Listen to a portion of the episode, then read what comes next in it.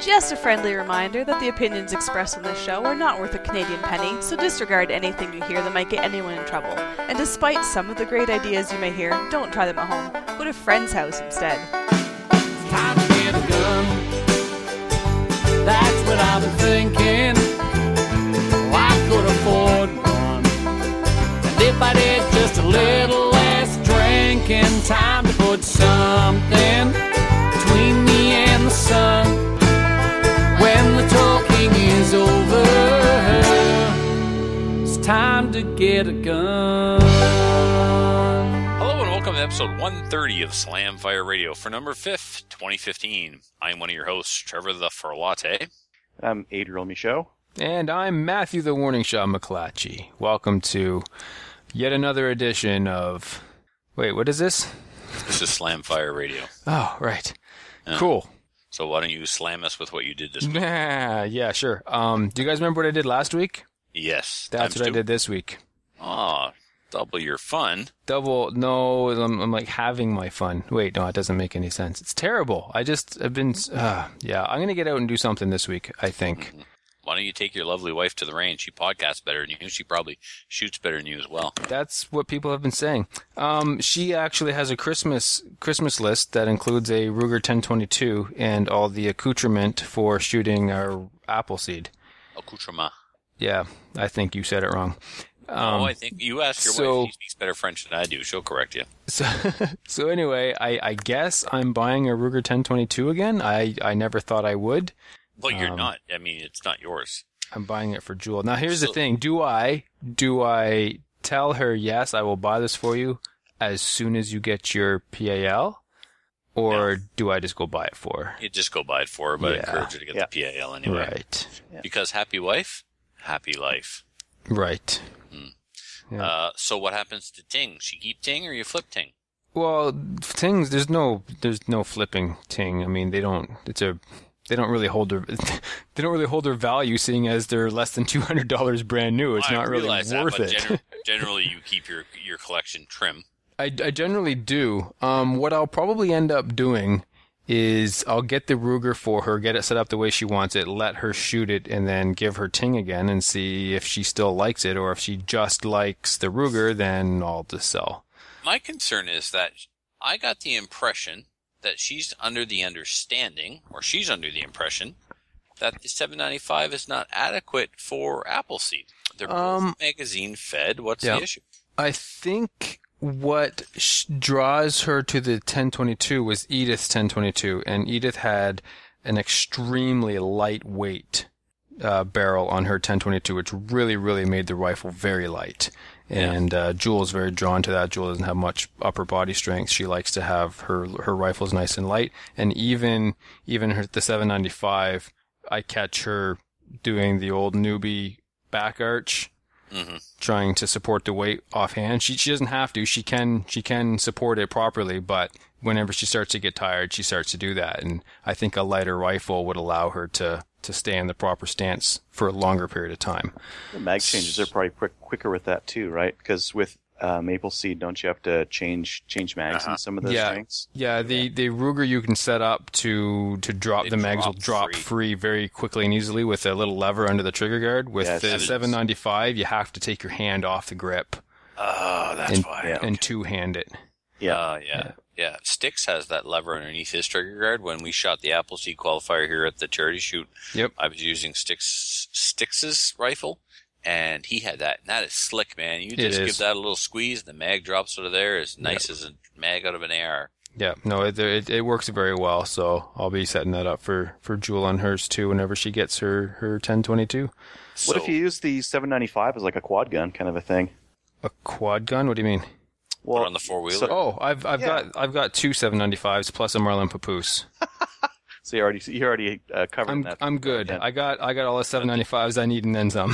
The trunk gun, the quad gun, the boat gun. Wait, no. The airplane gun. I should throw yeah. one in the airplane. The Papoose would fit in the airplane very nicely. Yes, it would. Survival rifle. Yeah. It's a good. So I should. should yeah. Sorry, go ahead. I was going to say I should get another one so I can put one in the airplane because I can't have you know I gotta have one at home too. Clearly. Clearly. um, yeah, I'm sure if you talk to Edith, she can, you know, because that was a build.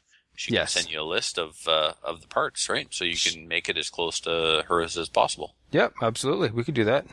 So, Edith, you're listening, so send me a list. And I have to send Edith a list of parts to help Styx build a particular type of A R. Ah, very cool. Mm. Cool, yeah, cool. So, yeah, so anyway, that's basically all I did, and what that was was nothing. And Jewel, fortunately, had done something, so that gave me something to talk about. So I guess um I guess that brings us to Trevor. Okay.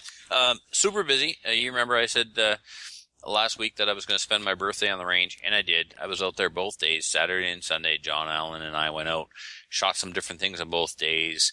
I rolled up some Garand ammunition that unfortunately did not cycle the gun. I, um, I didn't get all the way to the max charge yet, but I, I will. I'm going to go back out and try it again with the max charge for that particular powder and that particular bullet. Uh, the issue may, in fact, be that the uh, Garand gear plug that I've installed in my Garand ha- has the volume capacity of the gas cylinder increased to the point where I'm not building enough pressure. So do I take that out and go back to the factory plug and start over with reduced loads? I don't know. Probably is what's going to have to happen. If I can't get the gun to cycle with a max charge with the Garand gear load, then I put the factory Garand plug back in and start over at the bottom. And uh, and slowly increase until I get the gun to cycle without bending the op rod. What kind of powder are you using on the, on those? Uh, thirty thirty one. That's the okay. the powder that the powder fairy uh, dropped off last week for the, the empty powder jugs.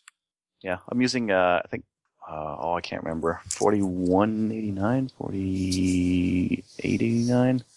But I've, I'm I'm running factory plug and I'm running a, a reduced load as well, just because I didn't want to. I didn't want to bother with the plug and adjusting it and all that kind of stuff. Oh, it's no adjustment.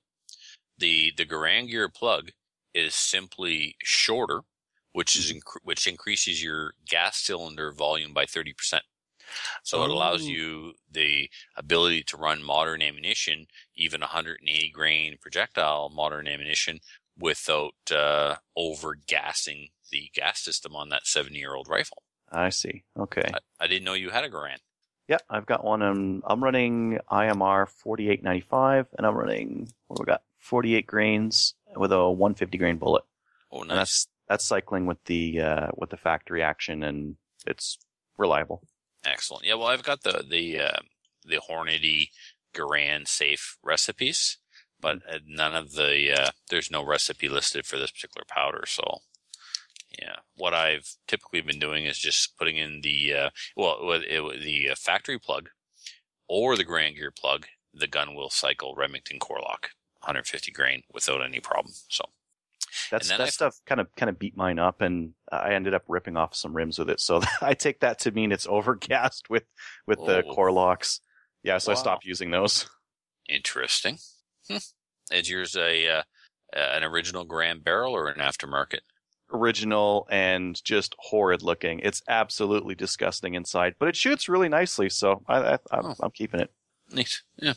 Um, I also went to or took out the Savage Model ninety-nine, uh, which I had restored back in late winter, picked up in late spring. Finally took it out and shot it for the first time. The rifle's from nineteen fifty-four. It has a straight four-power Weaver scope from nineteen fifty-four on it as well.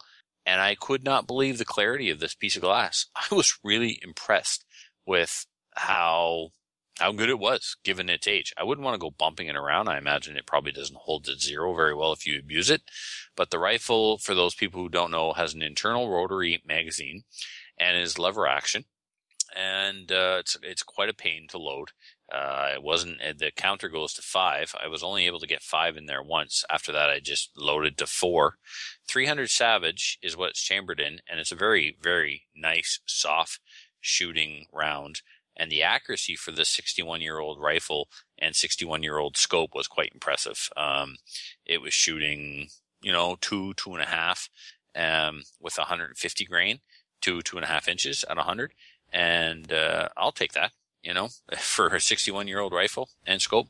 Uh, yeah, that's all right. And, and I mean, I'm sure you could dial that in with some hand loads and stuff, too.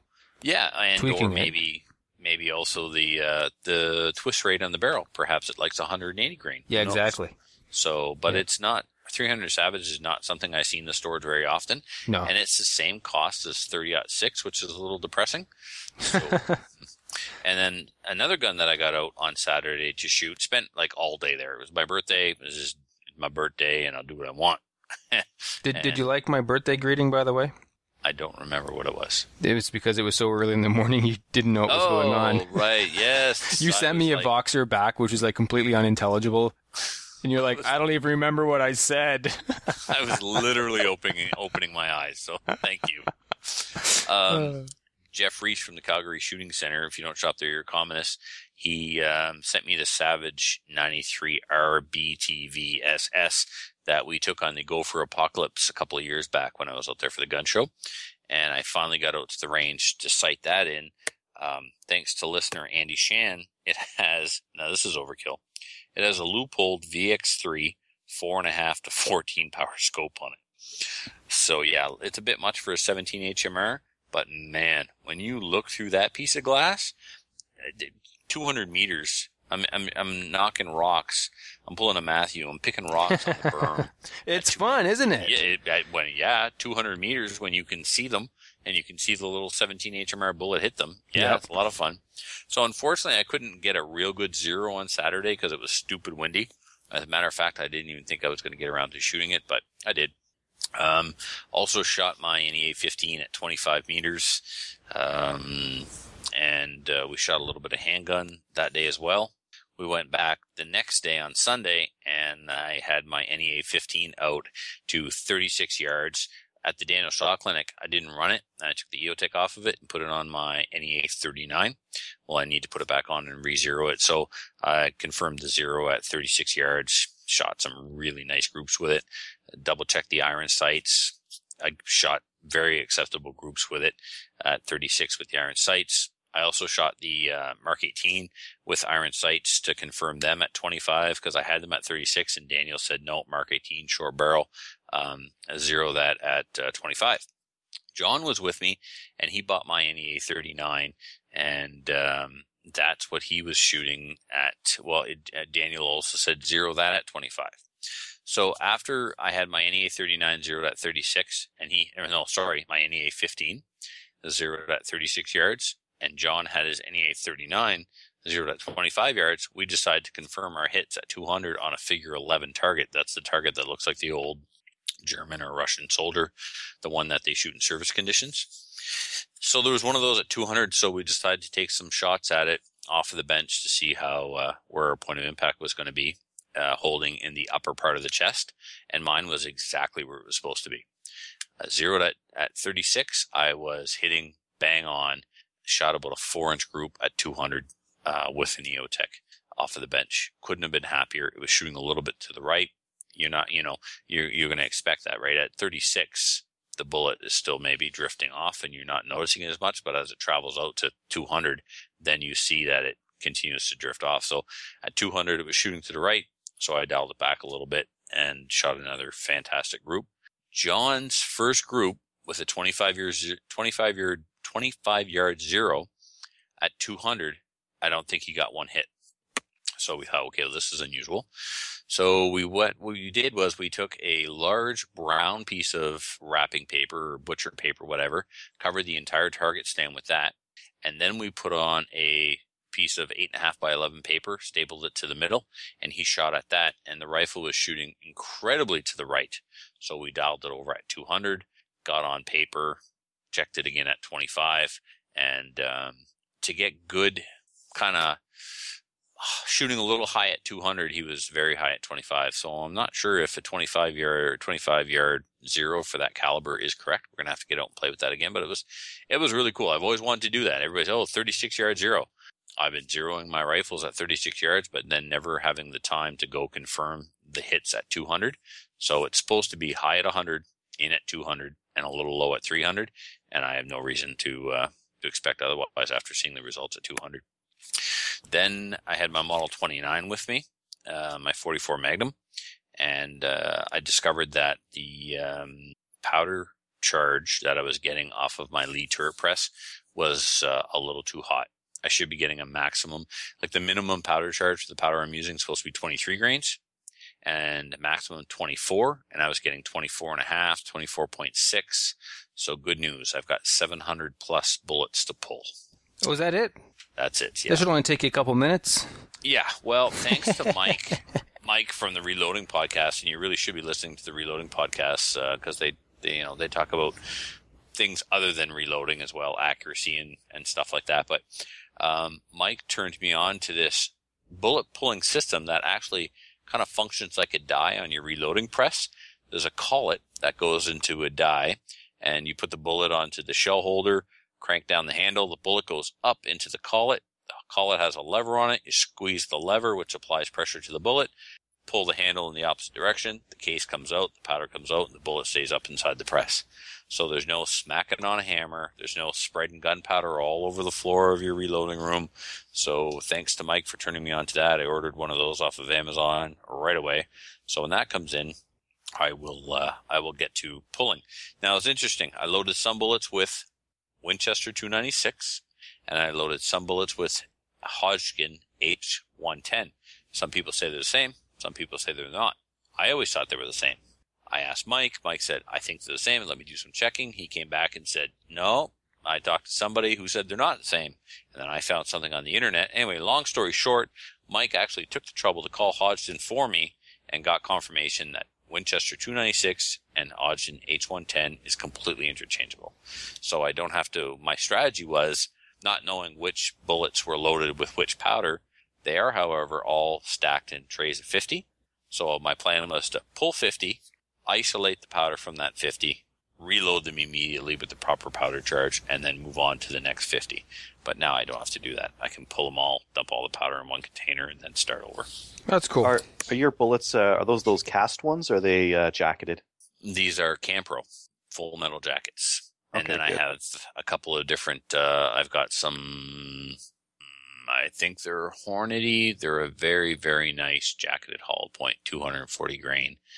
I've got some Spear hollow points. I've got a couple of different manufactured, um, at least three different manufactured hollow points that are, uh, those will be just put away for the apocalypse. How, uh, how heavy of a crimp did you put on them? A fairly heavy crimp because there, there is a cantilever on the bullet. So, um, yeah. I pulled a couple, I pulled about fifty with the hammer, and it was like, it was, my tennis elbow was acting up. I thought I was going to blow a calf muscle. I was like, no, I can't, I can't have any of this. So moving yeah. on. Um, the busy week continues. On Tuesday, I brought, I broke out the bow for the first time this season, took my hunting bow to the archery club in Bathurst, shot a couple arrows. I shot for twenty minutes. The bow's set to sixty pounds. I haven't touched it since last year. And after about twenty minutes at sixty pounds, oh, I actually, oh, man, I'm embarrassed to say this, cranked back a little bit, showing my age, I guess, turned it back to fifty-five pounds, and then shot the rest of the practice, so about two hours at uh, fifty-five pounds. The very next night, I went to the local archery club here. Now, the local archery club was um, founded in twenty thirteen, and I've been aware of their existence, but have never uh, had the time or initially the interest to to go check them out. But I shot last year, and driving to Bathurst, it's an hour there and an hour back. So two hours on a weeknight spent just in traveling, plus two hours at the range. I mean, that's four hours. That's a lot of time to uh, to to commit to during the week. So I need a kind of an alternative, but it's only one night a week, and the range isn't exactly super long. It's, it's just barely, it's maybe nineteen yards, not even eighteen meters. So anyway, but real nice guys. Um, kind of, kind of weird. They knew who I was when I got there, the executive, and they were like, oh, thank God you're here. We were actually going to call you and ask you to join this year. I was like, oh, uh, okay, thanks. Um, I just wanted to kind of come in and, and, stay back and just kind of blend into the furniture. But unfortunately, they didn't allow me to do that. I got the grand tour, and I got to see all their stuff, and some questions were asked. And at the beginning of the practice session, the um, treasurer for the club was giving the uh, ma- match briefing, range briefing. He was giving a briefing to the members, reminding them of um, the how the range, the archery range functions, and, and the commands, and the ceasefire, and the emergency action plan, and all that good stuff. And then he he says something to the effect, we have a special guest here tonight that's going to be joining our club, and he starts to ramble off my, my resume and invites me to come up and introduce myself. So I got up and, and told him who I was and said a few words and whatnot. So it was kind of interesting. Then it was like, okay, great. And then So now I got to stand on the line. These people have heard my archery resume, and then I'm a coach and what I did as far as shooting and stuff. And thank God my first arrow was just a pinhole, perfect dead center shot. And I was like, all right, it's good. I'm going to sit down now, quit on my head. And, uh, There was some, there were some sloppy ones in between, but the first three were amazing and the last three were amazing. So I, I went home pretty happy, but I got the bug hard last night to get back into target archery. I think I mentioned before that the, um, current coordinator of the coaching program for Archery New Brunswick's retiring, and I'll be replacing him. So I'll be the one actually teaching the coaching certification classes for the province, and then hopefully taking over as our provincial coach and coaching the Canada Games program and, and, and team. And, uh, so this morning I talked to my old sponsor who was, uh, I used to shoot for a shop out of Fredericton back in twenty ten called the Atlantic Archery Center. So I sent him a text this morning asking about a couple of items that I need to pick up. And then I said, you don't know where I could get a sponsor, do you? And that was it. Within ten minutes, I had a, uh, a spot as a staff shooter for his store. I got a brand new twenty sixteen bow coming that'll be mine to, to shoot. Oh, nice. And, uh, yeah, so I'm a staff shooter again, just like that. So that was pretty cool. So I'm going to have to get the stages for SummerSlam squared away and, and get all that put aside so I can concentrate on archery again this winter.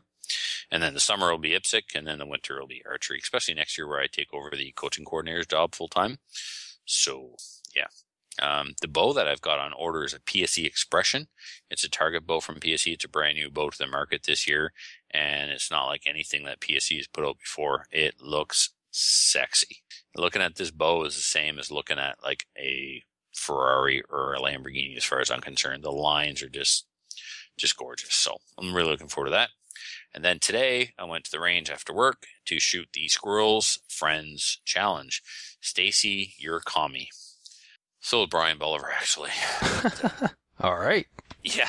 And dude, it's hard, man. It is a challenging uh, challenge, but uh, I'm still going to spank it. And Brian thinks that he's got me beat, but I'm he's either high or he had a stroke. Luckily, he called me, and so I know he didn't have a stroke. He wasn't all strokey on the phone or anything, but um, yeah, man, it's challenging. You should get out and try it, Matthew, and you too, Adriel.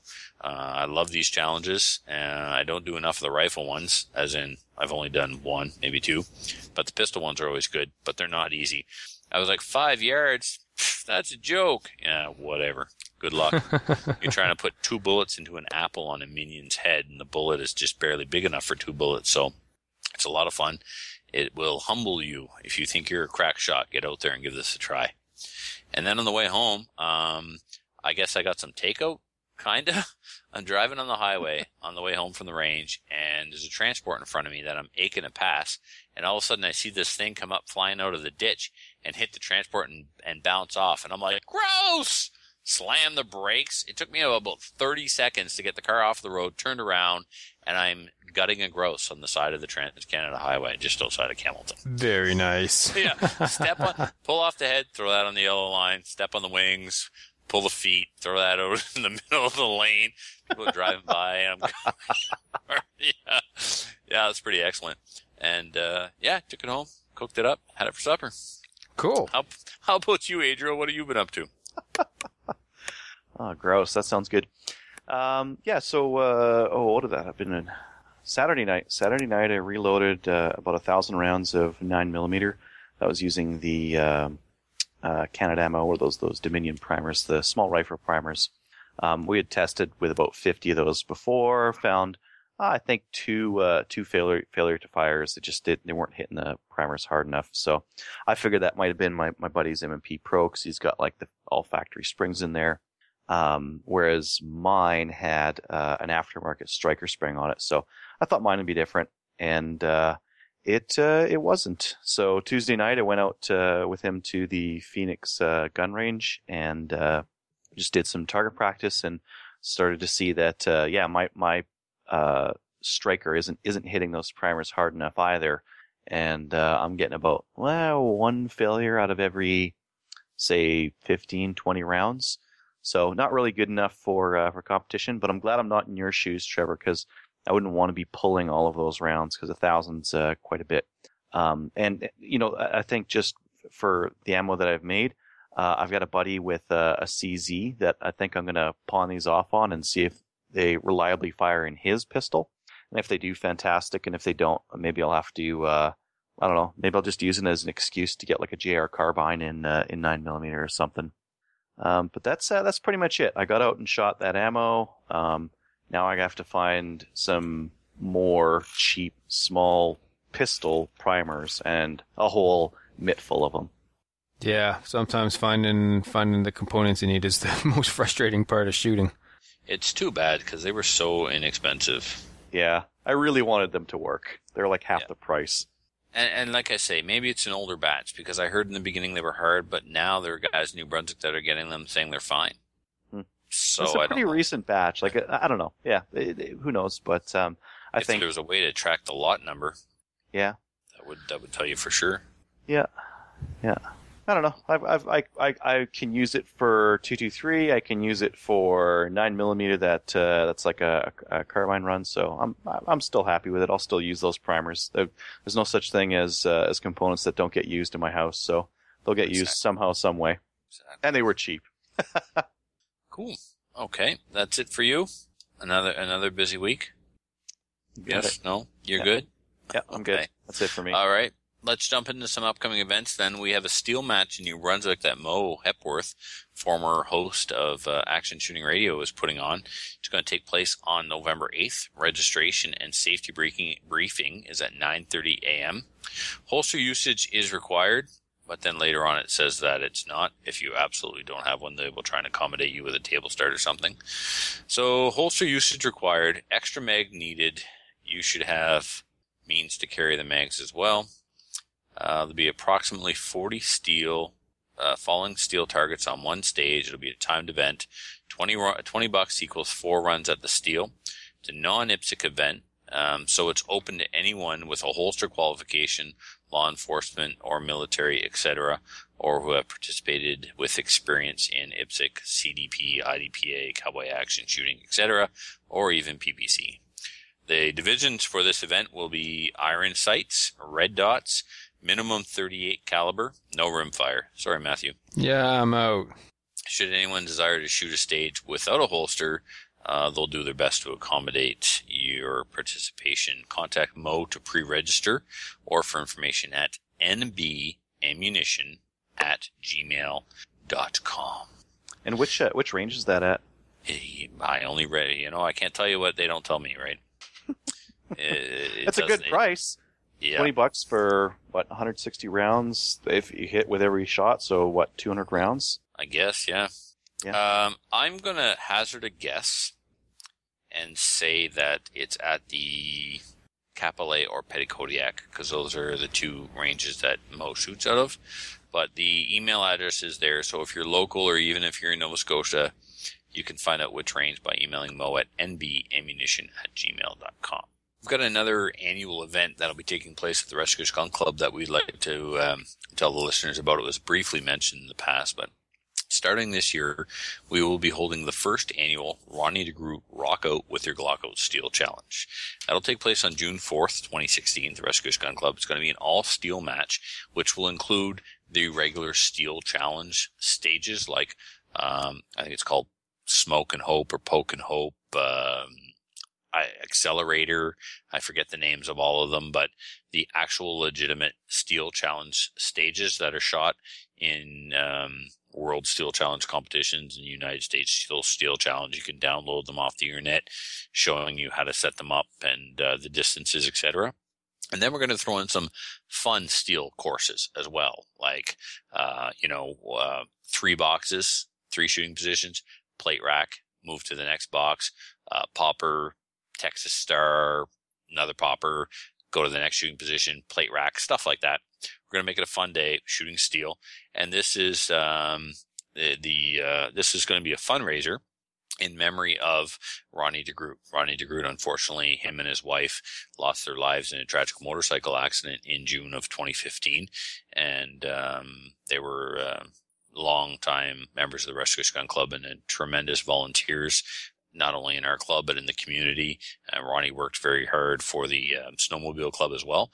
So we're actually going to be holding this event in his memory to raise money for the Snowmobile Club, which he was a, a proud, hardworking member of. So that's the first annual Rock Out with Your Glock Out Steel Challenge.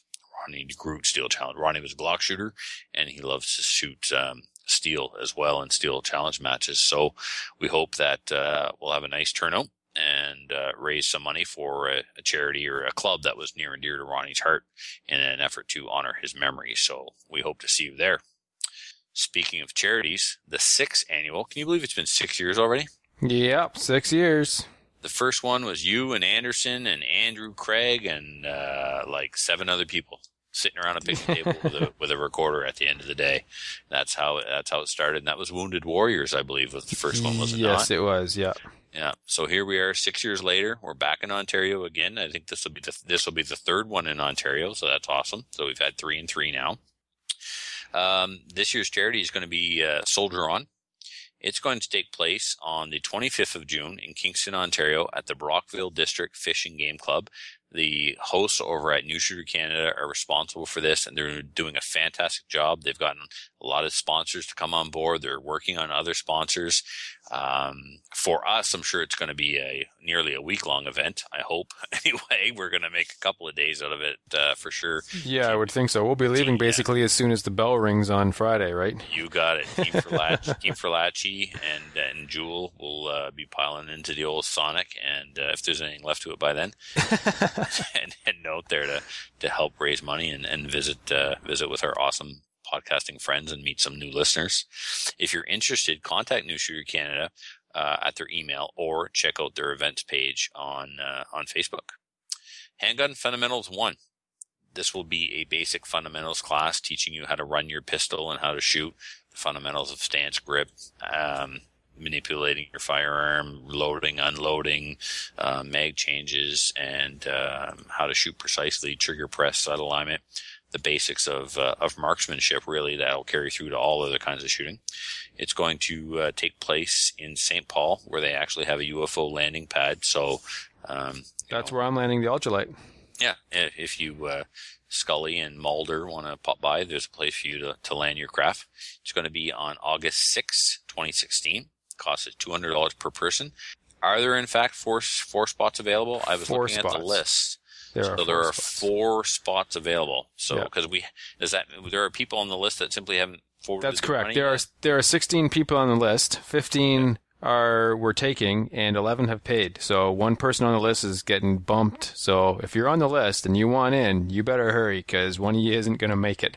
Right. Well, Jeff, I'm sending Jeff Reese a text as we speak. Oh, he's not even on the list, so no, that's going to... he didn't even know, because although he works at the Calgary Shooting Center, he's a commie because he doesn't listen anymore. What? Listen to, I know. Well, then right? he doesn't deserve to come. Oh, uh, I'm not going to say that to his face when I'm there and he's yeah, there and whatnot, but through the through the protection of radio, I will, I will totally Key, say that. Keyboard tough guy. Yeah, it's me. So um, yeah, so anyway, there are four spots left. If your name's on the list, you haven't paid, you want one of those spots to be you. Better yep, hurry, and we'll get you in there. Yep. Um, and then uh, the uh, Foreign Invasion twenty sixteen in Coyote Springs, Tucson, Arizona. On January twenty-eighth, thirtieth, total of five hundred skeets. Go to w w w dot coyote springs clays dot com for more information about that uh, fun uh, clay shooting type event. So, news. Adriel, how would you like to bring us the first news item, please? The first one, uh, the, that's the uh, Canadian Patriot podcast that's uh, started. I think we mentioned that last week. Um, we did, yeah. Yeah. Um, the Andrew second Vincent. one there... But you oh, know, yeah, let's not give let's not give Andrew too much love. He started a Canadian podcast, but apparently he doesn't listen to any Canadian podcasts. I don't even know if he knew we were out there. Huh. Well, that's well, that, you know what? I can't put too much stock in that because I heard that from Thomas Donnelly. So, huh. yeah, I heard him say it on New Shooter Canada, but that don't make it true. All right. So yeah, sorry. Carry on. Uh, yeah, the second piece here, there's there's just an update on the uh, the Spruce Grove sh- uh, shooting range that's getting shut down. Um, we had mentioned that last week, and uh, now there's a petition going around on change dot org. Um, we've shared it out on our Facebook page as of now, so it's it's up on uh, the Slam Fire Radio's Facebook page, which uh, if you don't like, you should. And uh, yeah, we'd encourage everyone out there to sign it, because we do need to show that county that's its mistake that um, shutting that range down. They were there first. There's no reason why Uh, neighbors get to move in and then all of a sudden start complaining about the shooting range that they moved in next to. Yeah, that's just silly. we we talked about this last week where, you know, moving, I, I bought a house by a train track. See, Trevor said this, but I also bought a house by a train track. I still haven't complained to C N Rail because the train track was there first. It's, it's, it's literally the same thing. Gun range was there first, then you build your house next to it, and then you complain about the noise. Come on, wake up. Anyway. Yeah, exactly. Well, maybe we can show that we're displeased with it by getting a bunch of names on a petition. I don't, oh. like, I don't, I don't know if we're going to actually make any impact here, but it's, it's good to know that they know that we're pissed yeah, off. Yeah, it's worth being involved in this, definitely. Cool. All right. We've lost Trevor, apparently. No, no, oh. you haven't. All right. I'm still here. I'm mourning for Spruce Grove. Okay. So. Well, it's a radio show, so you gotta you gotta mourn a little bit more noisily. You couldn't hear yeah. the look well, on my face? I, I couldn't hear the look on your face, no. With a face for radio, I thought it would shine through, but uh, very good. Well, how about this, and how about we uh, we talk about some really awesome Canadian-made, non-restricted black rifles as the main topic? Sounds like a plan. All right, let's yeah. get into it. And next we have Rick from Alberta Tactical Rifle Supply. Welcome, Rick. Thank you. Um, and so Alberta Tactical Rifle Supply, or A T R S, is, you know, as as many call it online. You guys uh, build precision rifles. You're based here in Alberta, like me. Um, how'd you get into it? I've been interested in firearms my whole life. Um, I started shooting competitively at about eight years old, and um, ended up starting Alberta Tactical as a retirement project, and it's just kind of blossomed into a full-time business again. So. A lifelong interest that uh, became a hobby that became a job. Wow, that's cool. That's it's kind of nice when uh, when your passion and your your job be, become the same thing, right? It's it's been really great. Um, the challenges have been significant, but the rewards have been exponential. And uh, and what kind of um, what kind of products do you guys pr- primarily uh, uh, do? You guys manufacture? Do you retail, distribute? Like uh, what's what's the full breadth of uh, of what you guys focus on? Bit of everything. Um, we started off, or I started off as a, as a singular uh, about twenty years ago, and we now got a staff. pardon me, a staff of twelve. We've gone from my doing all of the, the minor machining and the gunsmithing and the fitting and this kind of stuff into basically full-on production. We uh, we buy you know bar stock and turn it into actions. We buy plate aluminum, turn it into uppers and lowers. Uh, for A R fifteen style rifles, our newest creation, the Modern Hunter, Modern Varmint. Uh, we build scope rings and rails, do some work for the law enforcement agencies insofar as suppressors, weird stuff that they want that isn't applicable to the civilian market, but very specialized for their needs. So we've we've got a small retail component here at the shop, and ninety percent of our shop, uh, our floor space is dedicated to a machine shop. Uh, support about a dozen different little dealers across Canada that carry our, our base products like rings and rails and so on. But um, basically our whole niche in the industry is real high-quality precision firearms, both in a bolt action and a semi-automatic format. Awesome. Now, um, in, in terms of the, the rails and that kind of thing, do you guys primarily build for the uh, the Remington seven hundred action? Remington is, is still the biggest um, aftermarket supply. Uh, we build them for uh, rails for Savages, Antikas, uh, Benelli products, but predominantly the Remington footprint. I mean, it's it's what everybody builds on. Yeah, definitely. I think uh, I think a lot a lot of people definitely right now. Um, there's a lot of excitement around uh, one of your guys' rifles, the uh, the Modern Hunter, um, which is like a, a non-restricted uh, semi-auto. Uh, I don't know if you call it a full power, but like three oh eight kind of class uh, cartridges. How did you guys get yeah. the idea for that, and and and kind of how did how did you get in, get into that? Well, the, the the thing that kind of dawned on us, this this project goes back six years, and um, we wanted to come up with a semi-automatic that could be used as a hunting rifle, and was a little bit more modern than what's currently available in a non-restricted manner. And I mean, by more modern, I'm thinking nineteen fifties. it's it's ridiculous when you think about it. I mean, Stoner mm. uh, came up with the design for the A R fifteen in the fifties, and it was finally adopted as a useful firearm in the early sixties. And after that, it's pretty much stalled. Anything that's uh, semi-automatic that kind of resembles the A R fifteen automatically gets the the big paintbrush of, of death being, oh, it's restricted because it's a, a black gun. And uh, so having danced around with the, uh, the R C M P folks, sort of started to figure out, okay, this is how you guys think. Um, what can we do to basically modify Stoner's design enough that they can't say, oh, it's an A R fifteen variant or an A R ten variant, um, without having to go one hundred percent proprietary. So with a bit of fooling around and trial and error and seven different prototypes, we finally got it past them that, yeah, this is not an A R variant at all. It's part F N, it's part G three, it's part A K, it's part A R. Therefore, it's, you know, the only thing you can paint it as a variant of is the original black powder piece of pipe with a stick on it that was created in China in the fourteenth century. and and it flew. So we kind of purposefully uh, did everything we could to make it as un-assault rifle as possible. I mean, the, the version that we sent to them um, for analysis or, or classification, if you will, did not have a flash hider because, I mean, that's a military. Uh, no forward assist because, again, that's a military thing. Uh, we went with a proprietary trigger that there's absolutely no way without a lot of machine work you can make this thing by changing parts into a full auto. Uh, it won't marry up with any other A R fifteen, A R ten variant at all. So, it, and it worked. So then the next step in the in the progression was to make it accurate, at least as accurate as you can with an automatic. And uh, so far, it's to be fulfilling the bill. And what kind of uh, what kind of options and uh, build like what kind of build options do you offer for people? Because this isn't just like a a rifle you can buy off the rack. You kind of have to select your options that you want for it to uh, to, to to go into the build, right? Absolutely. Um, each and every one is an individual. Um, the, the options we've got. Two different styles of barrels, um, a match-grade stainless steel barrel in three different contours and two different lengths.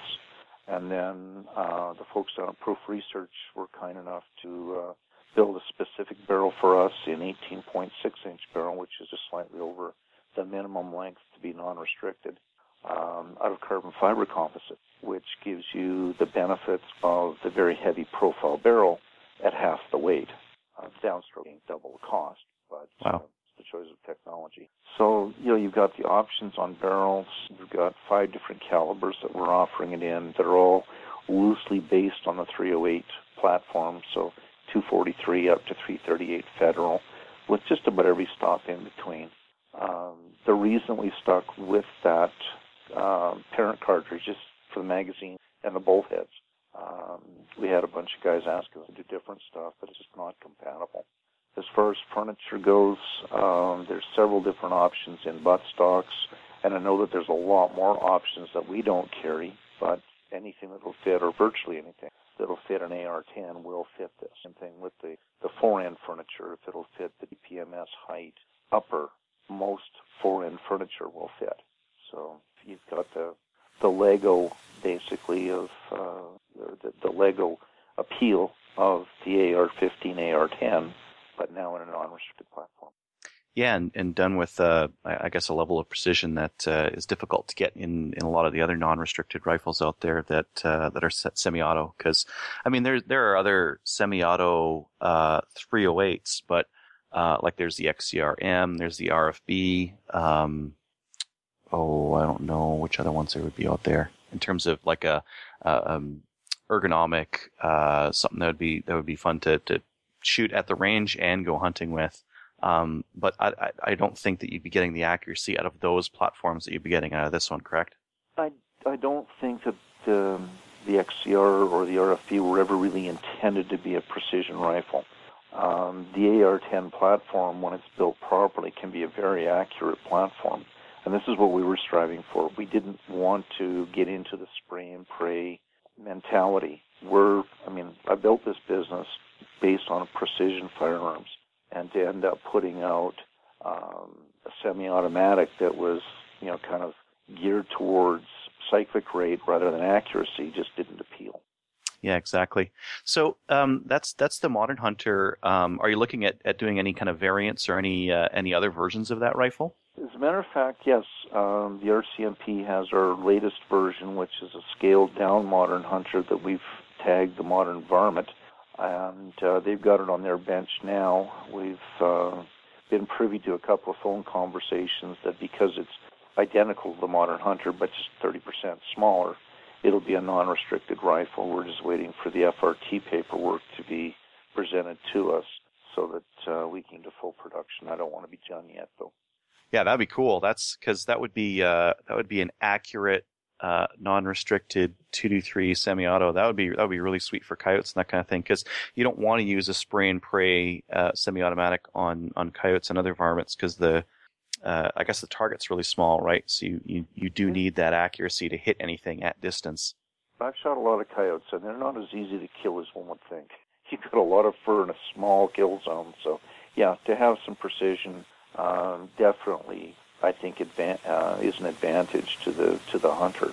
Um, the old days of the mini fourteens and so on, the first or second shot to get close, and then hopefully the third one does the job. But you know, we're we're hoping to to end up delivering the accuracy as close to a bolt gun as possible. I mean, will these ever be as accurate as a bolt gun?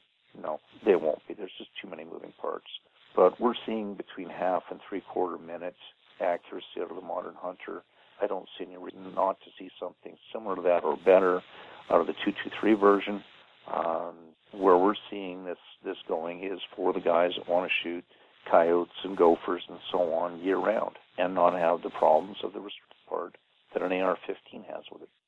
Yeah, exactly. I mean, if, if you're getting half M O A to three quarters, that's going to extend your, your coyote distance to like that three, four hundred yard mark that you, you really can't, uh, Uh, ethically get into if you if your rifle's a, a two to four M O A semi-auto, right? Yeah, exactly. That's cool. And are you guys looking at uh, offering that one in uh, two twenty-three? And uh, uh, are, are would you guys be looking into three hundred Blackout or any of the other ones that are kind of based on the same case size? The problem with three hundred Blackout is the um, the liability. If someone were to load, because there's so much of it around, subsonic three hundred Blackout in an eighteen plus inch barrel, the chances of the projectile leaving the muzzle are diminished. And being a semi-automatic, a lot of guys tend to double tap. Now you've got a gun blowing up in your face. I just don't need the liability. Uh, the premiums we pay monthly to Lloyd's of London are absolutely, I can only imagine how obscene they would get if we had an accident. So nope, it'll be two twenty-three, two twenty-three, or two twenty-three. The selection, any color as long as it's black. Pretty much, yeah. The Henry Ford thinking. It worked. uh, I do have a request, Rick. Mm-hmm. Uh, not a three hundred Blackout fan, mostly because there hasn't been a use for it. Now, you know, in theory, if we could hunt with it, and your platform does give us that potential possibility of hunting with it, but I really don't even believe in it so much as a hunting round. But I am a big fan, and I'm not sure if you're familiar with it or not. A lot of people aren't. I'm a big fan of the seven point six two by forty that Wilson came out with. Are you familiar with that round? Not terribly, to be honest with you. It's it's I've a neck. It, it, I haven't it, really looked down. You take a five five six case, you trim off five mil, and neck it to a seven point six two projectile. That's the seven point six two by forty, and uh, they're they're toting it uh, as a perfect hog round. And uh, looking at the numbers compared to five five six. Compared to three hundred Blackout, um, in what little experience I have looking at the technical data, it, it I mean, it's got better numbers. It's got better terminal. It's got better velocity. It's got better ballistics. It's got better kinetic energy. Um, if you ever come out with a rifle in that caliber, it's non-restricted. I want serial number zero zero one, please. Nope, sorry. That'll never happen. Okay. Not because of the caliber, because every gun that we've ever produced, I own as number one. Can I, can I have number to being the boss? Can I have one A or even two? Possibly. All right. We can, we can work on that. All right. Excellent. Thank you. Would you guys be looking at uh, this? This is all like super early, anyways, because you guys are still getting on working on getting the F R T for the for the varminter. But um, and I guess this this kind of plays into the the, the explaining the difference between the modern hunter and the modern varminter. But would you guys be looking at fifty Beowulf? No. Uh, again, liability. I, I have an allergy to lawyers.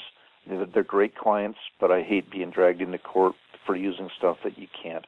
Beowulf is a patented, trademarked name of Alexander Arms, and we've explored the possibility of building a Beowulf, um, as well as Beowulf mags, and they just flat told us, yep, yeah, go ahead, do it, we'll just sue you. Mm. Uh, I don't need that action. Yeah. Uh, you know, it's, even to get a reamer, you have to end up getting permission from Alexander Arms to get a reamer manufacturer to produce a reamer for you. So, no, it's not going to happen.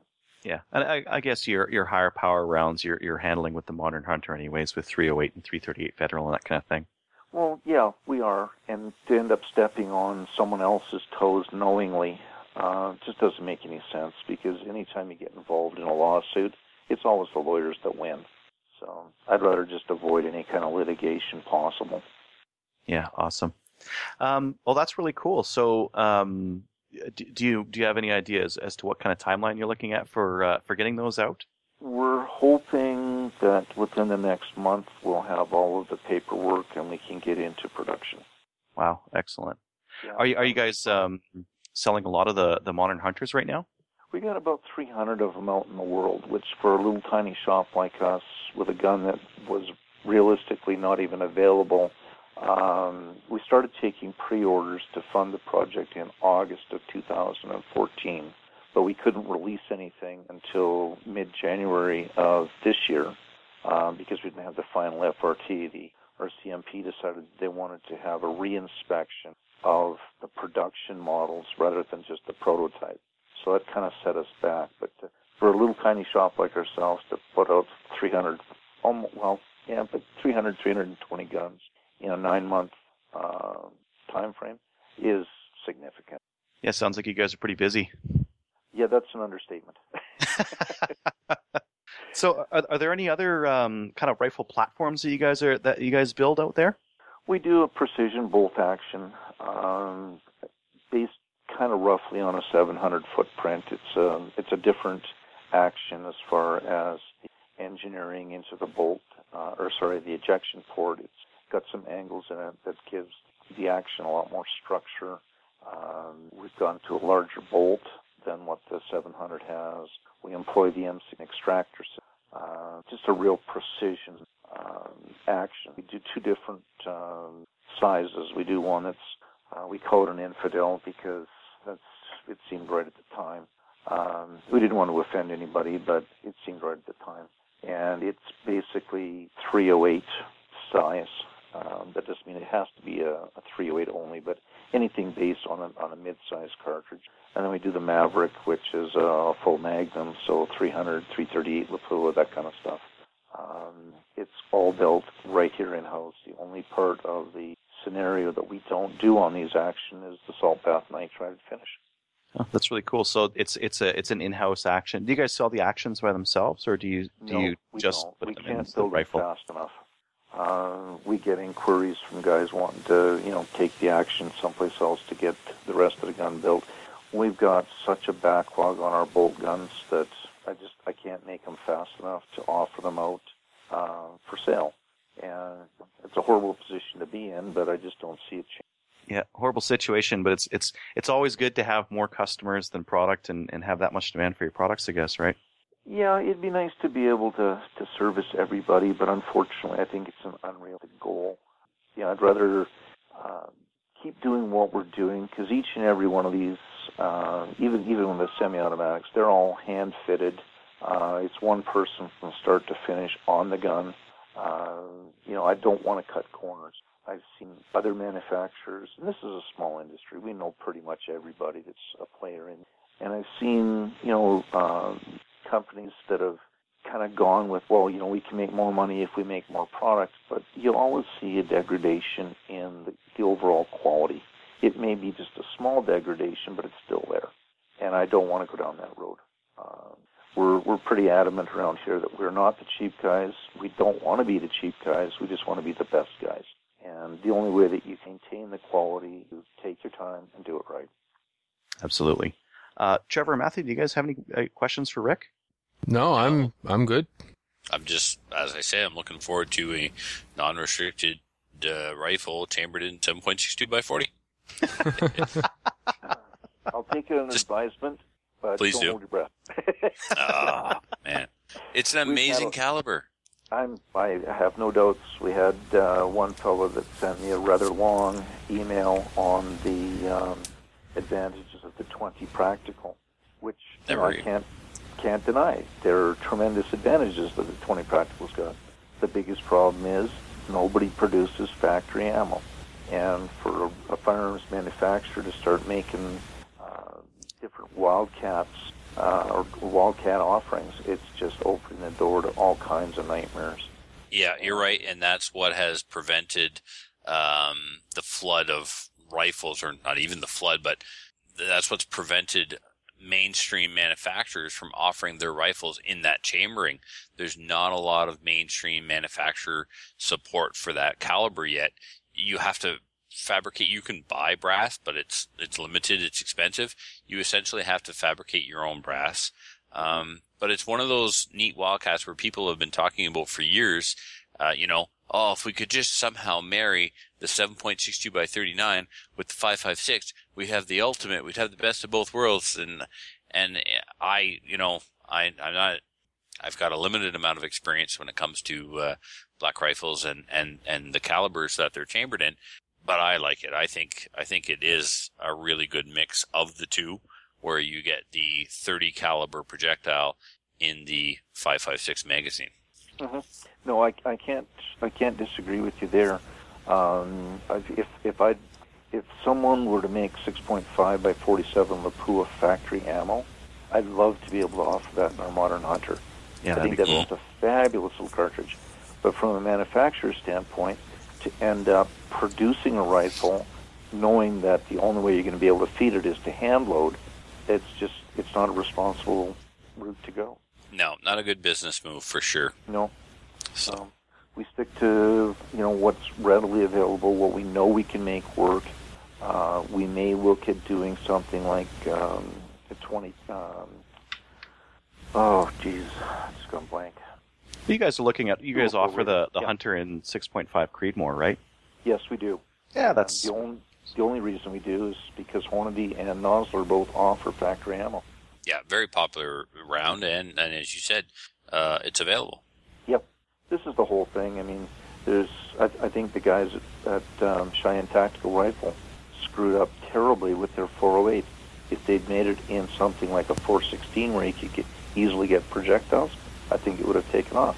But, mm. um, you know, they chose an odd uh, diameter of bullet, which really precludes a lot of people from using it. And I, I, I don't want to go down that road. I want to keep it so that the average Canadian can find ammunition for their gun and use it. Yeah, definitely. Well, I mean, I'm I'm excited to, to see that modern varminter coming out because... Um, I think for, for something like coyotes where you, you sometimes need that second shot because sometimes there's a second coyote and you need the precision because they've got a, a really small set of uh, vitals that uh, that are hard to uh, hard to hit. Um, I'm I'm definitely looking forward to it. So are we. I'm I'm hoping maybe by January or February I'll be out with a prototype and, and a call. Oh, I'm jealous. I'll be out with my bolt gun and a, a, a call. I'll have backup with a bolt gun just because. Yeah, exactly. I, well, I don't have doubts about what we'll build, but it's been my experience that coyotes get educated real quick. Yeah, exactly. So, uh, Rick, where where do our listeners go to uh, to find out more information about what you guys do and, and the modern hunter and the modern varminter? So far, there's virtually nothing on our uh, on our website on the varminter, but we've got just a ton of information of what we do and why we do it and everything that we carry on our website, uh, alberta tactical rifle dot com. Um, certainly, you know, we're always available for emails or phone calls. Um, everybody that I've got here is very, very knowledgeable and versed on what we do and why we do it and what's available, so... Anytime anybody has an inquiry, we try to pride ourselves on getting back to them real quick with the information that they're looking for. That's great. Well, uh, on on behalf of all the guys here at Slamfire, I, I just wanted to say thanks for uh, for coming on and, and taking this interview. Oh, thank you so much for calling. How cool was that, guys? That I was mean, pretty neat. Yeah. I mean, we don't have, I mean, they, you know, they were doing great things before, and then they come out with a non-restricted three oh eight, and now hopefully, uh, soon we'll have access to a smaller version, you know, the kid brother, the five five six. Yeah. And, and I want something non-restricted that is as close to an A R as we can get that has the same manual of arms. Uh, and I think this might be it, as we know the Kel-Tec S U sixteen sucks. Um, Brian confirmed that this week on uh, Modern Rifleman Radio. Uh, a new shooter showed up to shoot a service conditions match, and he was trying to do it rather unsuccessfully with an S U sixteen that didn't even have the pistol grip stock on. Ooh. Which, you know, yeah. I mean, yeah. the bolts, the, the charging handle's on the wrong side, the safety's in a funky location. Um, we've got other non-restricted um, options. The V Z, totally different manual of arms. The uh, X T R, really heavy. So hopefully this thing uh, will be just the right five five six non-restricted rifle we're looking for. That's what I'm hoping for. I, I want something, like you said, Trev, really close to the A R, very light though. I, I don't want it to be, I know it's going to be a hunting rifle, so it's going to have a heavier barrel, but I don't want it to be super heavy like the X C R. I want it to be something that's very manageable, something that you could actually use in three-gun. Yeah. You know, yeah, that would be, yeah. that'd be really ideal. It'd be great if you could have it the weight of an of an S U sixteen, but, yeah. but with a lot less turd, you know. Yeah. And something with caliber conversion clits would be great too. So if we did decide we wanted to go, let's okay, now it's deer season. Let's throw in a seven point six two by thirty-nine barrel, or uh, let's throw in a six point eight. You know, that would be fantastic, and you could really increase the versatility. Should be just as easy as swapping out an upper. I mean, that'd oh, be really cool. Yeah. Bingo. That would be the ultimate. Yeah. Yeah. You get your non-restricted lower and a barrage of uppers. Yeah, just swap them out. Now, how about this? Are we getting too silly here if we say, hmm, give me a ten point three inch upper, and then I have like... Oh, I a restricted it. version of it and a non-restricted yeah. version of it? Just by... Oh, Adriel's head just melted. So you swat, you put that on, call up the C F C and tell yeah. them that you're, you know... You, I'm restricted day, now. Yeah, on this day, I'll, when I put this upper on, I'll carry my restricted certificate on this. No, that's just silly. Yeah, that might get too silly. Well, that'd be cool, though. Of some of the other like semi-auto three oh eights, there's the S G five forty-two, which is, again, that's that's a, a military rifle, so it's not going to have the accuracy. There's uh, your C Z eight fifty-eights, there's the Kel-Tec S U sixteen, Mini fourteen, X C R, R F B, T ninety-seven, t- uh, the Tabor, uh, the Norenco M fourteen, like...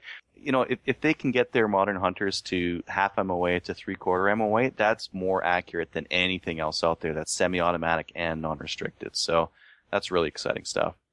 Sure I is. concur. Yeah. Well, speaking of exciting stuff, why don't we jump into listener feedback? And let's let's uh, start it off. Let's jump right in with an awesome audio submission from our good friend Archie Perry. Hello, Slam Fire Radio. It's been a long while since I last called in, but I wanted to share with you and your listeners some amazing anecdotes that I've experienced recently. First of all, I've signed up for your handgun basics class, and I'm excited to learn how to use a gun. I have so many guns, and I can't hit the broadside of a berm. Hopefully you guys can help me change my ways. Second, I've recently acquired some new guns, such as my new beloved Mosin Nagant nineteen thirty-two and seven point six two by fifty-four R. I bought this gun thinking of the lost lives, the adventure, the Cold War, and all the things that this antiquity must have seen. Plus, I was drunk internet shopping, and it had Russian writing on the side of the stock. Surely, I said, this must be some amazing note scribed by a lost soul of the Soviet Army. A man needed to pass along some vital information to future generations of surplus acquisitors, desperate to feel a part of the days and times gone by. Lucky for me, my brother married an attractive Russian, not the mail-order variety, but she still reads Russian. Behold, the Russian characters and the upside-down English alphabets inscribed on the stock read, and I quote, Jacob's gun. Last I checked, Russians don't generally name their kids Jacob. Maybe it's a one hundred fifty dollars nineteen thirty-eight paperweight. No matter. I'm going to shoot it and love it like I do all my guns. There's no hate here. On to some serious topics, though. I know many of you internet radio gun types like to discuss home defense and gun-related what to do when a home invasion is real and your life is on the line, blah, blah, blah, blah, blah.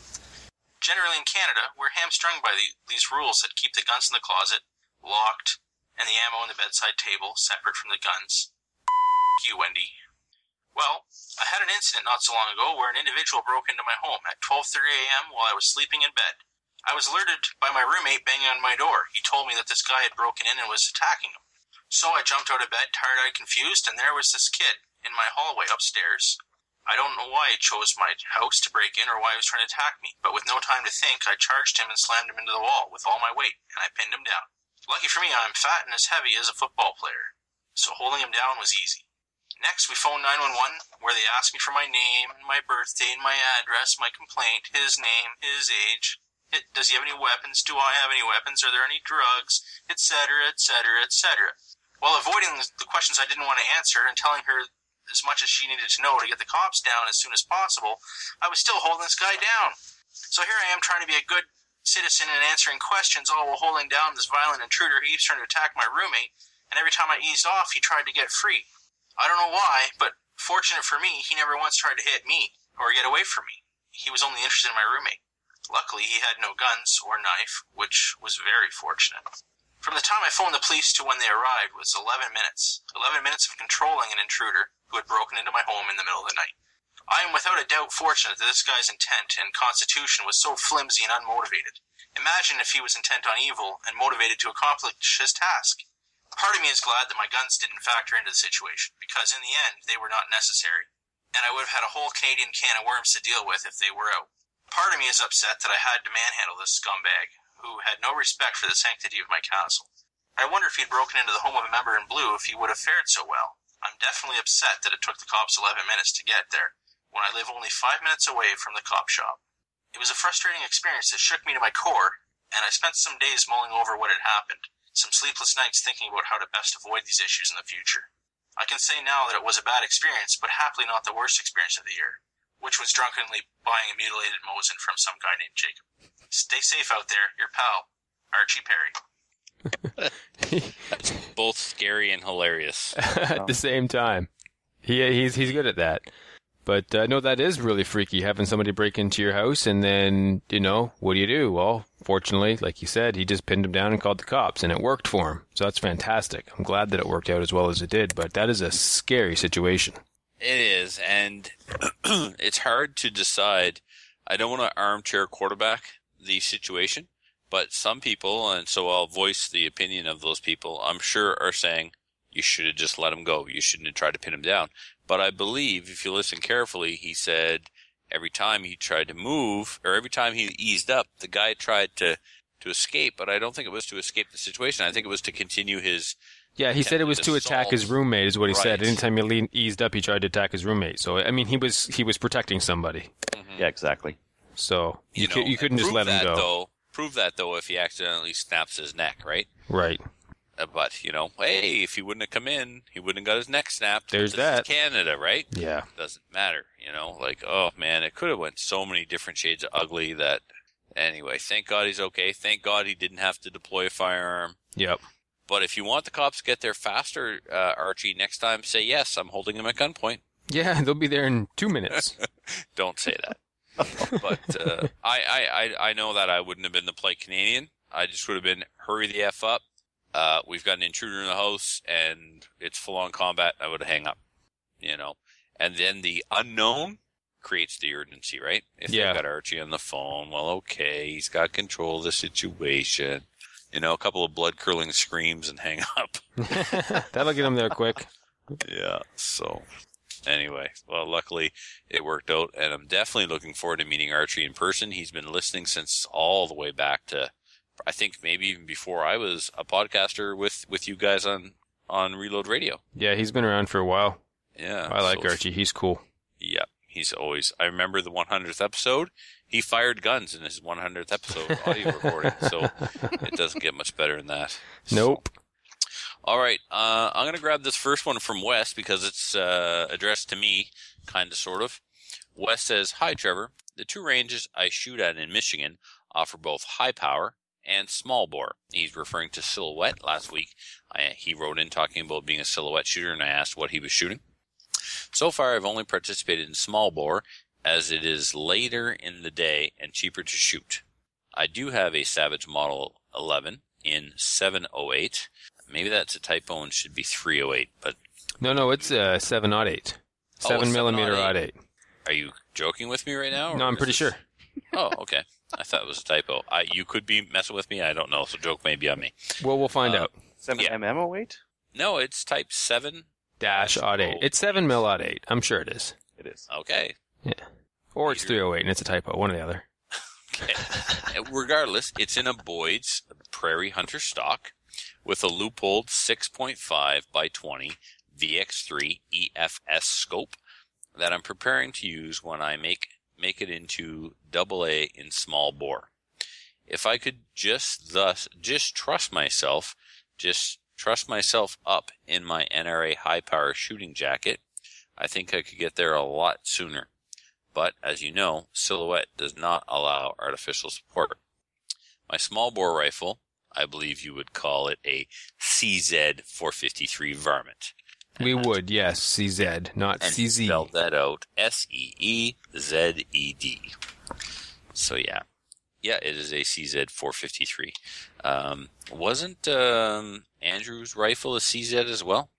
I don't I th- remember. I, but I remember that I used to have a C Z. Uh, I had a four fifty-two, though, not a four fifty-three, I think. Seems to be a popular choice for small bore silhouette. Yeah. Rifle. May have to it, do with the weight class and it making the weight easily. Well, it, they're they're really good value. Um, you get a lot of rifle for not a whole lot of money. I mean, they aren't they aren't cheap by any stretch, but they're not super expensive either. But you, it, it's kind of like, you know how the Savage uh, Mark twos are inexpensive and you get really good accuracy out of them. It's kind of the same thing. They're they're not super expensive. They're a bit more expensive, of course, but you get that much more out of them. They're just really good quality rifles. Excellent. I really Someone liked else, mine. Uh... Anyone else get annoyed about, and, and let's, let's, why don't, why don't we talk about our listeners here? Um, six point five by twenty or six point five to twenty? Um, see that, if, if that's talking about the variable zoom, it should be six point five to twenty. I think so too. By thirty-two yeah. is the objective. That's so, the yeah. multiplier. Yeah. Yeah. Yeah. The power is the multiplier, right? No, the power, the, the power, there's just a dash between the two of them. So six point five to twenty by thirty-two. thirty-two right. is yeah. the the objective size. The objective. Okay. Yeah, that's okay though, Wes. It, that was that was new guy making fun of you, by the way, Wes. Just so you know, nameless new guy. Nameless new guy. So that's no, my fault, Wes. I should have caught it and read it correctly to save you the embarrassment of being put on the spot by the new guy. Hey, Calgary Shooting Center has the H K S F P nine pistols in stock for nine thirty-nine. This is the European version of the. Uh, um, H K V P nine that Daniel Shaw was telling us that he this, was fond of. This live advertisement brought to you by Trevor. Reading no, brought his to you Facebook. By the Calgary Shooting Center. Reading his Facebook. Reading his reading the Calgary Shooting Center post, so right. I'm not a communist. All right, who's got the next one before I read another advertisement from the Calgary Shooting Center? Well, you're the lead host. You pick. Uh, all right then, Big Mouth, go next. Guys, you are the best. This is from Stan, long-time listener. Best. Oh, boy. Simply the best. All right, he says, long-time listener since C R R days, Stan. That's it. That's his email. Guys, you are the best, Stan. Uh, some P S S's. Then he's got some P S's, of course. All right, so P S. By the way, because of you, Trevor, Matthew, and Owen, n- not not Adriel, but anyway, I spent quite a lot of money this year on I P S C gear. I You're joined welcome. I P S C in March and can say that I haven't had uh, such fun and didn't meet so many good people since I went to university, so... Thanks a lot. Now, yep. I'm just curious. He joined I P S C. I wonder what he paid. What do we pay here? I don't know. sixty bucks. That's what yeah. we pay. Sure. I just, yeah. I'm just, I'm just reminding cool. the rest of Canada right. how inexpensive life is in New Brunswick. All right. Uh, he's got another P S here. So P S P S. I, I like how people have been coming up with different ways of PSing us. That's, that's hilarious. I love it. Welcome to the new guy. Thank you for choosing him. I hope to see Owen back. If he does, it'll be a nice quartet. If not, or sorry, not that I didn't like the trio. So, welcome to the new guy. Is there you go. Yay. Hey. Thank you, Stan. Th- this is this is Stan from the Gun Dudes, right? Gotta be. Gotta be. Who else would it be? There's only one Stan in the world. Only someone typing through weepy eyes would put P S P S. Yeah, that's, that's basically it. Mm. Put your Snuggie on and... Let's go to sleep in the corner. Yes. All right. Adriel. I got the next one here. Yeah. From James Bork. Stalking versus bait versus high fence operations for deer. Wondering if you talk about the differences between the three and what are your options? Why some hunters like one more than the other? Is it ethical to bait? What do you guys think? Which do you prefer and why? Cheers. And last bit here, congratulations being the only podcast not sponsored by Squarespace. Yes, I heard it before on your podcast, and it needed to be said again. I don't even know what a Squarespace is. I'll work on that, guys. I'll uh, now that he mentioned it, yeah, we'll talk. We'll talk to Squarespace, and James uh, is making we'll up see. words again. So um, let's start with um, uh, two, two, two differences between the three. What are your opinions? Okay, so stalking versus bait versus high fence operations. High fence operations is like going to a stocked um, trout pond to fish. It's not hunting. Um, the animals are, are fenced in and they're fed, and they put your tree stand over where they're fed, and you shoot the one that you like best. So that's, you can't even call that hunting. I, I don't have a problem with it. It, the, you know, it's like, hey, if you can put cows in a feedlot, you can put wild game in a fenced in area to be shot and eaten with an arrow or a spear or a gun or whatever. But I don't, I certainly don't consider it hunting, but, um, more like, choosing your meat at the grocery store before it's processed, I guess is how I look at that. Uh, stalking versus bait. Um, my opinion is, of course, hunting over bait is certainly much easier than stalking because you set yourself up for success with baiting.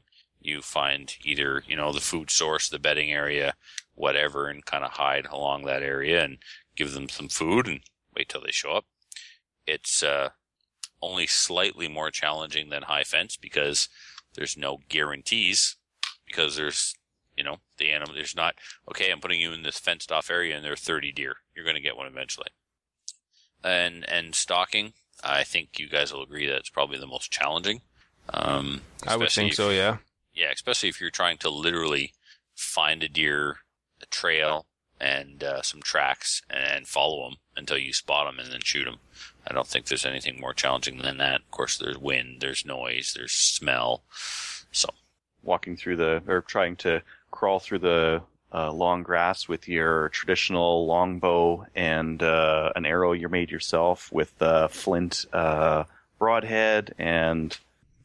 I, yeah, if you're shooting, if if you're hunting, oh, Adriel, go button moment, thank you. If you're hunting, if you're hunting whitetail or bear with a traditional recurve bow, I, I just, I believe personally, this is my own personal opinion, not the opinion of Slamfire Radio or the Crusader Podcast Network. Uh, I think there's probably only about a, literally a handful of people that I would personally consider qualified to hunt game with a recurve bow or a longbow. So many animals are, are injured because people uh, think that they're Robin Hood and don't practice and don't uh, don't have a clue what they're doing. And they, uh, just, I'm not saying you shouldn't hunt with r- traditional archery equipment. I'm saying that you should be damn good at it. Just a story came to me yesterday of someone who lost a deer because uh, they went into the tr- into a tree stand with a traditional bow and they weren't ready, and they probably just injured an animal who's suffering somewhere with a deer and its r- an arrow in its rump or in its shoulder blade, and it just it really really irritates me. Yeah, there's no need for it. There's no need for it. We have crossbows and we have compound bows, and they're made to fit you, and there's sights and everything lines up, and it's super easy to use that equipment. Why would you want the extra challenge of having no aids whatsoever? You, well, you want to shoot a, you some... know, you want to shoot a longbow? Shoot at a bale of hay. You're not going to do anything unethical or make anything suffer. When you're trying to take the life of an animal, you need to have every advantage that you can to make sure that you don't create undue necess- undue harm and suffering. And traditional archery is really, really hard to do, and most people suck at it. And if you don't like it, send your hate mail to trevor furlott at gmail dot com, because it's true. Well, I, I, I disagree just a little bit in that um, I think for the right person who starts with a compound bow and uses that technologically advanced uh, piece of equipment to do most of their hunting and starts leveling up their, their skills um, to where they can use a traditional bow accurately, and they limit their shots to within their capabilities, then, you know, go nuts. But uh, I, I definitely agree with you that there's it's it is a order of magnitude more difficult to hit a target with one of those things with a ton of energy um, compared to a, a compound bow. You know, and Matthew, I'm not picking on you, but Matthew and I were shooting archery in the backyard, And Matthew, didn't your first arrow completely miss the target? Yeah, went right over the top. And wasn't it inside ten yards? Yes, it was. What kind of bow? And I've shot bows before. Recurve. Yeah. Yeah. Recurve, recurve bow, you know. Uh, they're really hard to master and really hard to be consistently accurate with. And I see enough archer, archers, bow hunters that, you know, they practice all, uh, all month at the archery club wearing a t-shirt and sneakers, and then they put on all of their hunting gear, and they got a face mask and a toque, and a, and they're wearing gloves, and they've never shot in gloves before, and their anchor has changed, and they're missing with compound bows, for crying out loud, that have all the advantages. And it's just, uh... Yep. Well, there you go, James. Uh, traditional bow versus compound. Definitely take compound out. Especially if you're... Now, if you're going to hunt with a recurve bow, do it inside a fenced area, and then you can find the animal that you injured. Yeah. Now, in terms of like stalking versus bait versus high fence, I mean, I'm in Alberta here. I can't bait them. Uh, I don't. I've never been high fence hunting. I, I don't have that kind of luxury. And uh, I have stalked. I don't know. I haven't even stalked. I've stumbled across deer before, where I'm walking one way and they're walking towards me. And other than that, I just do stand hunting because uh, it's successful, and I can be still enough that they can walk up on me, and I can get them within range enough to shoot them. Can so, you do any? Any kind of lures whatsoever? Can you... You can you know, rattle. Um, what about sense? Like... Yeah. Yeah, we can do sense and that kind of stuff. I don't bother. Just, I just... You just uh, can't hunt over apples? Or can't carrots. Hunt over apples or oat or whatever whatever people people do. I yeah. mean, there's there's a lot of guys in the U S that, like, part of, part of this is... Part of this that, that I guess, um, can be offensive to hunters is the, the thing you were talking about, the... Um, shopping in a supermarket where they go to a high fence operation, they blast a deer that's that doesn't even isn't even scared of them, kind of thing, right? So it's it's a work involved thing that doesn't really feel like hunting if there's not a lot of work involved.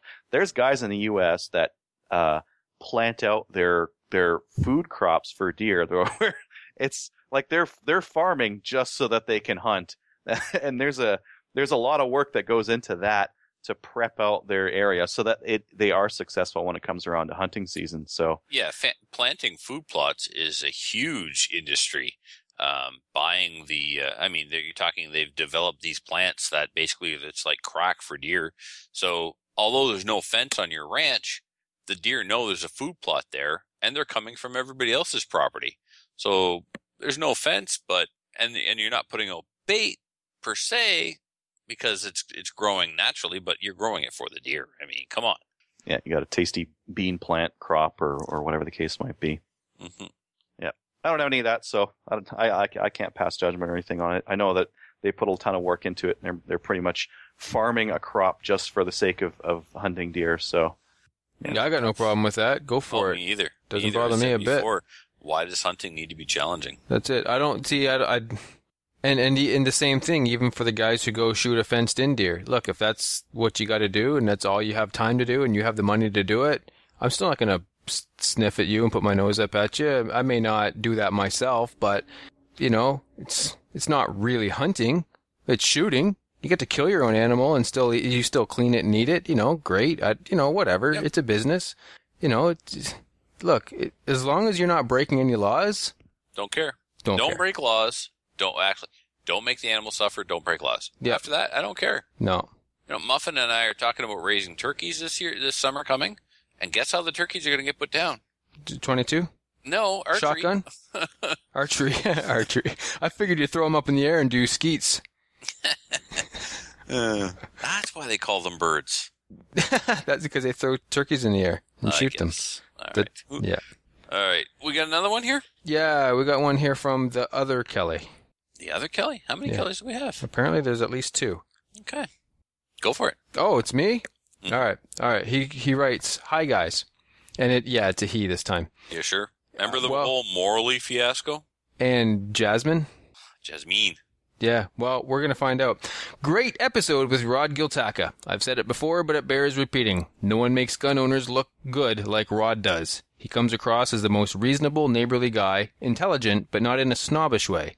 He can present a great argument, but while still giving the impression that he's willing to listen to any counter-arguments and consider your point of view.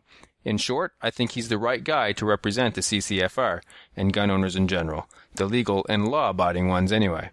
You guys do okay, too. But I probably wouldn't brag about how you shot a baby gopher in the face in mixed company. Kind of hard to see how you're going to win over any animal lovers to our side with that one. No, he's got a point, and, mm-hmm. and I think it's not even really deep down. We know that when we say something like that, it's offensive. We realize that, but we figure that we're just saying it to you guys. But at the end of the day, we know we shouldn't say it, but I think we say it to kind of just ruffle feathers a little bit because, you know. That is pretty funny. It's funny, yeah, and, and you know, to you it's offensive, to me it's funny, and that's why I'm happy and you're not. That's right. Kind of my philosophy. Yeah. But when my behavior is um, a reflection of everybody else's behavior, whether that's correct or not, I should keep it in check. Right. Yes. So yeah, we we well, fortunately, I think that's our only faux pas so far. Well, no, um, somebody, and we'll we'll get to this more next week. But there's an email that I'm waiting to hear back from the author on, uh, and they raised a similar issue where they talked about armed hiking. Oh yes, armed you know, hiking. I'm I'm going hunting. I'm not getting anything. So ha ha ha. I'm calling it armed hiking. But an anti could really take that and run with it. Oh my God, this person is technically armed. I didn't realize it. I thought they were hunting, but in fact they're armed. They changed one word. Wow, yeah, he's open, well, he's open uh, carrying. He's open carrying. Where's the Starbucks? You know. Well, you know what the thing is, and, and here I'll I'll defend this. The Liberals are going to take anything and they can run with whatever they want, and that's and the thing. They're going to. We don't need to help them, though. We don't need to help them, but at the same time, I'm not going to censor myself and and not say stuff like that. Well, we're to- not talking about censoring. We're talking about playing their game. They call everything an assault rifle. We can call everything um, recreational. We can call, you know, we can use. Because then we're just getting into the political argument or the political, politically correct arguments, and and, and I don't, I, I don't want to play the politically correct argument. I don't want to have to be politically correct. I want to be able to say whatever I want to say. It, well, is it? It's not politically correct to call everything an assault rifle. So I don't know that, you know. Yeah, that's true. Well, no, the thing is, it is.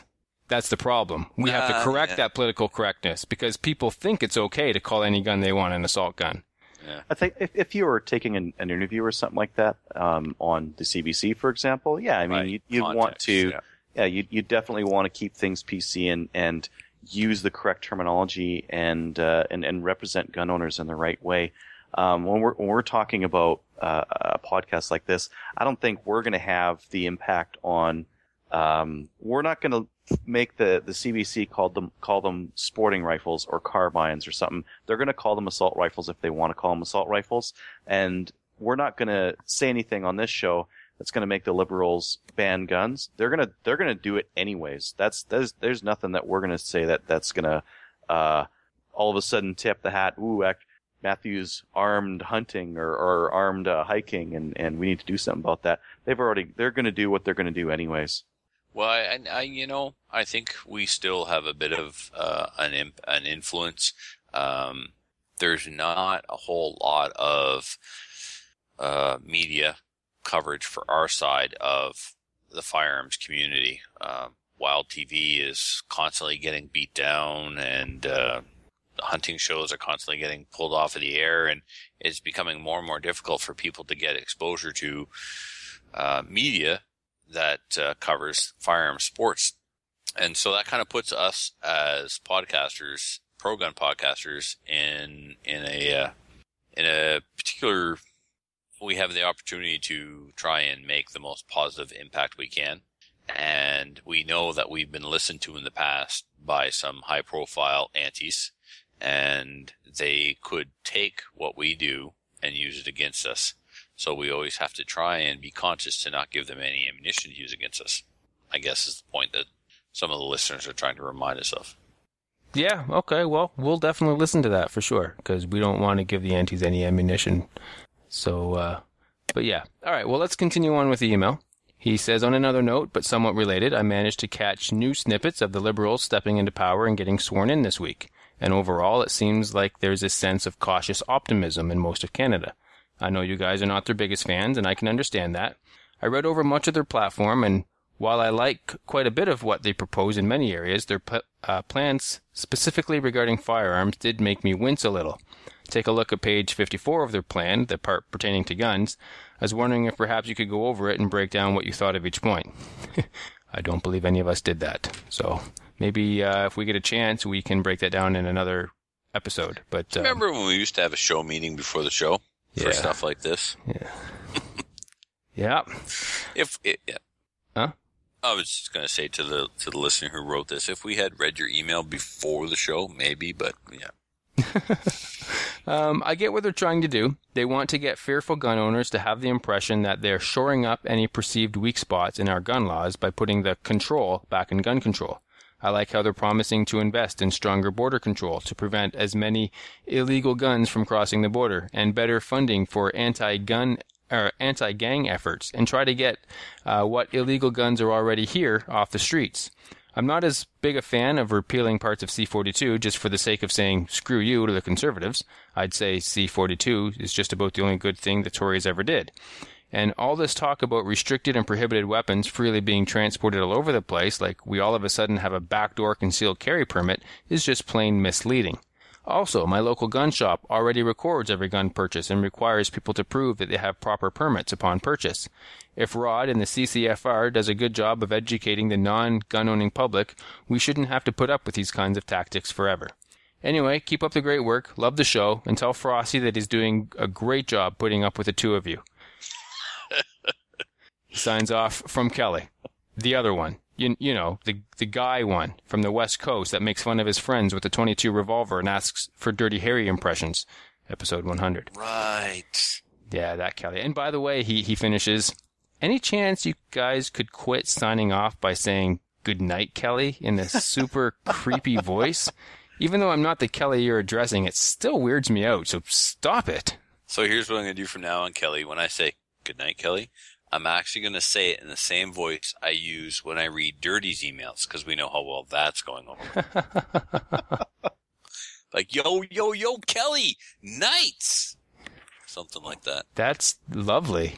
No, it's not. No, it's not. But I just upset two different groups. Two different time. groups instantly, just like well that. Well done. Well done. Thanks, Good man. job, Trevor.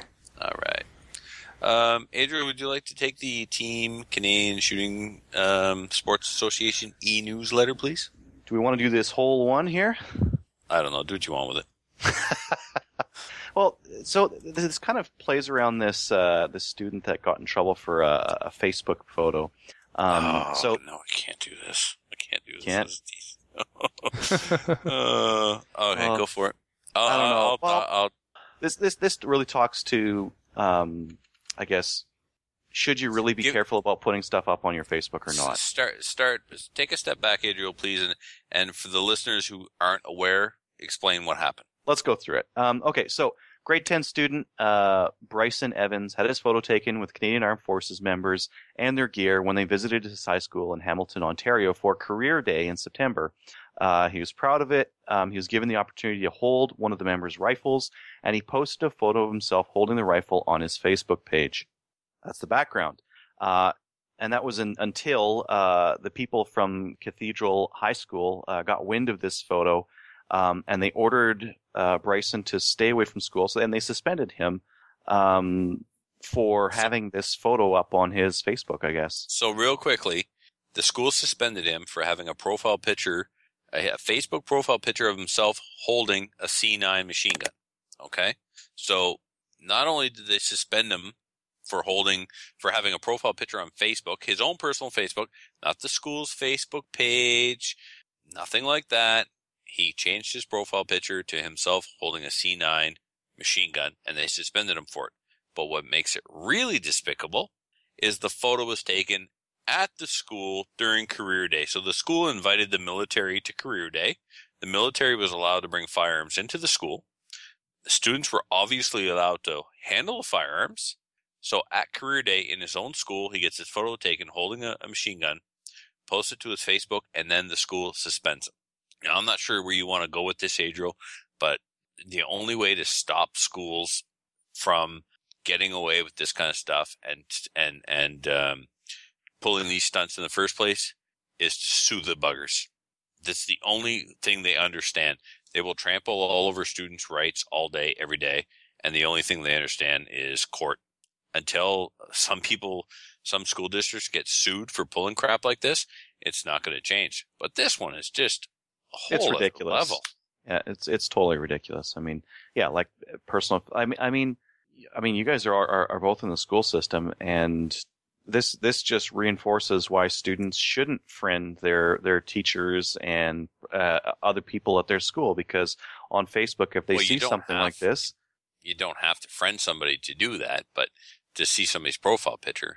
Yeah. Your profile picture is always public. You can't make your profile picture private. So um, somebody goes into – a parent calls the school. This is just hypothetical. Let's say it happened like this. Parent calls the school and says, oh, my God, so-and-so is a student at your school, and his profile picture, he's holding a machine gun. So now they're feeling pressure from whatever. Anyway, it, it was reported to the school. The school schools don't have time to cruise their students' Facebook profiles. They will respond to something on Facebook that's brought to their attention. But it's almost always, I'm going to cut you tomorrow in the bathroom. You know, they respond to stuff like that. And they're all yeah. trained. They're supposed to be trained in threat assessment. Threat assessment was created by Kevin Cameron out in Alberta after a school shooting in Alberta. There's threat assessment level one, two, and I think three is in the works. I'm trained in one and two. It's an amazing program. And it teaches you to know the difference between a legitimate threat, which is, I'm going to cut your throat in the third floor bathroom at nine fifteen on Monday morning with the knife I'm taking from my father's hunting cabinet. Okay, that's, I've identified a threat, I've, def- I've identified a location, a time, a weapon. That's something you need to take credible. If somebody spray paints on a wall, you're all going to die. There's not a lot of meat to that, right? So yeah. Yeah. For a school to, and, and, they like I'm all across Canada. All schools should be trained in threat assessment by now. These guys, assuming especially. Yeah. So assuming they're trained in threat assessment, to react like this is just beyond disgusting. And anyway, so as I said, you, you don't have to be friends with somebody to see their profile picture. And teachers are encouraged nationwide, don't be friends with your students on Facebook. Um, the reality is, in some cases, that's how communication occurs. Like the whole world is on Facebook, but. And so it's not an issue of, of don't make friends with your teachers on Facebook. Um, and it's not even a picture, uh, an issue of don't put some, be careful what you put on Facebook. I mean, don't put anything on Facebook that's not illegal. This is an issue of the students' rights were just completely violated and trampled on. And uh, the parents just should have threatened a lawsuit. It's ridiculous. Absolutely. Then, of course, at Matthew's school, it's quite the opposite. There's uh, faculty or staff that have uh, husbands that carry Glocks or something, Matthew? Yes, that's true. Yeah, and I mean, yeah, we're we're not a very anti-gun school at all. We uh, we are very common sense at the school that I work at, and it's very refreshing, and I very much like it. Trevor, you're lead host, by the way, so any awkward silences are directly your fault. Totally my fault. I was just, yes. I was just wondering, Adriel, you got anything else for that one? Because no, I kind of jumped, that... I jumped all over you, and I jumped all over it, and I don't want to cut you no, off here. Sorry. You know, you, you've got more in, insight into uh, into how schools work and how uh, students have to operate within Facebook and that kind of thing. And I think um, I think you how you covered it there was uh, was exactly what we needed to hear on it, and I think that uh, yeah, that's what we needed to hear for this story. You know, I mean, again, and, and as a teacher, I shouldn't be saying this, but really, um, they need to get sued. They need to get sued so that they learn where their limits are. Um, if there is no threat made or anything like that, it's none of their business what a student's profile picture is, because Facebook and school are two different worlds, and one has nothing to do with the other unless, again, like I said, something occurs on Facebook that will spill over. And it happens all the time. Yeah, you, you said all this already. Let's let's, let's carry on. I was going to make a different point. Oh, a different one. Yeah. It, it could have been resolved by them just asking, "Hey, what's this picture of uh, of, of you here?" And you would have been like, "That's from Career Day," and it would have been over. Like common sense could have stopped this thing five times before it got to where it got mm-hmm. to. And you could even argue, Adriel, is it any of their business to ask him about his profile picture? You know, yeah. I mean, anyway. All right. So um, if you have any other emails um, that you would like us to butcher or fight over, please feel free to send them to slamfireradio at gmail dot com. And, um, yeah, iTunes. Do we have any iTunes reviews, guys? I just checked. Nope.